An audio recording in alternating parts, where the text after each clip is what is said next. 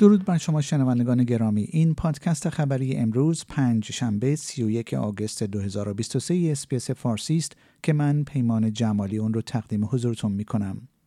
صدها داوطلب برای آغاز نخستین روز از کارزار رسمی در موافقت یا مخالفت با همه پرسی صدای بومیان در پارلمان استرالیا به خیابانها آمدند.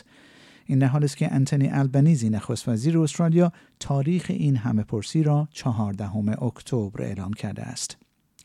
سازمان تنظیم کننده بازار انرژی استرالیا خواستار سرمایهگذاری فوری در منابع جدید تجدیدپذیر برق شده و نسبت به خطرات قابل توجه برای اطمینان از تأمین انرژی در آینده هشدار داده است.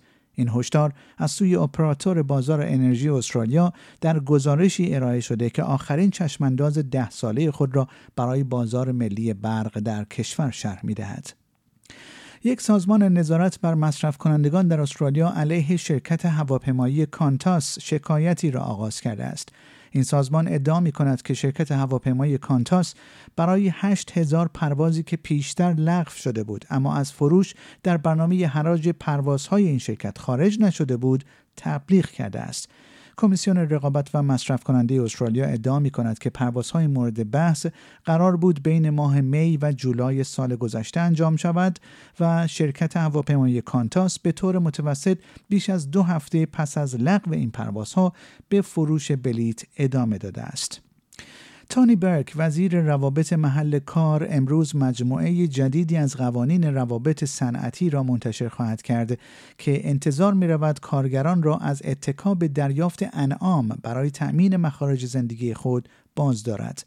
رانندگان خدمات سواری و تحویل غذا از جمله هزاران کارگری هستند که تحت تاثیر این تغییرات قرار می گیرند. این قوانین همچنین این افراد را مشمول برخورداری از سازوکارهای مربوط به محافظت در برابر غیرفعالسازی ناعادلانه و پرداخت حداقل نرخ‌های دستمزد خواهد کرد. سوگواران در یک مرکز تفریحی واقع در روستایی در ایالت ویکتوریا گرد هم میآیند تا با دو نفر از اعضای بسیار دوست داشتنی جامعه خود ودا کنند. دان و گیل پتسن هر دو پس از خوردن شام عروسیشان که حاوی های سمی بود در بیمارستان جان خود را از دست دادند.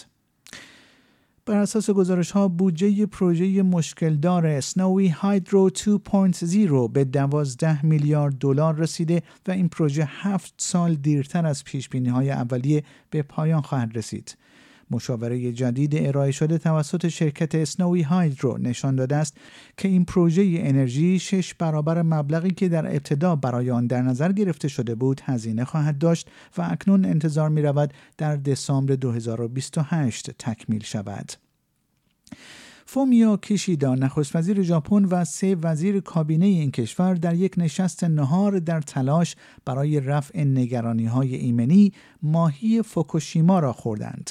این اقدام پس از آن صورت می‌گیرد که هفته گذشته انتشار فاضلاب رادیواکتیو تصفیه شده از نیروگاه هسته‌ای فوکوشیما به اقیانوس آغاز شد.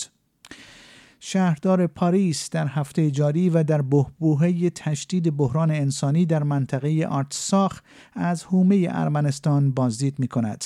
طی هفت هفته گذشته 120 هزار اقلیت ارمنی ساکن در منطقه آرتساخ از دریافت مواد غذایی و سایر مواد ضروری که از طریق نیروهای آذربایجان در کریدور لاچین صورت می گرفت محروم ماندند.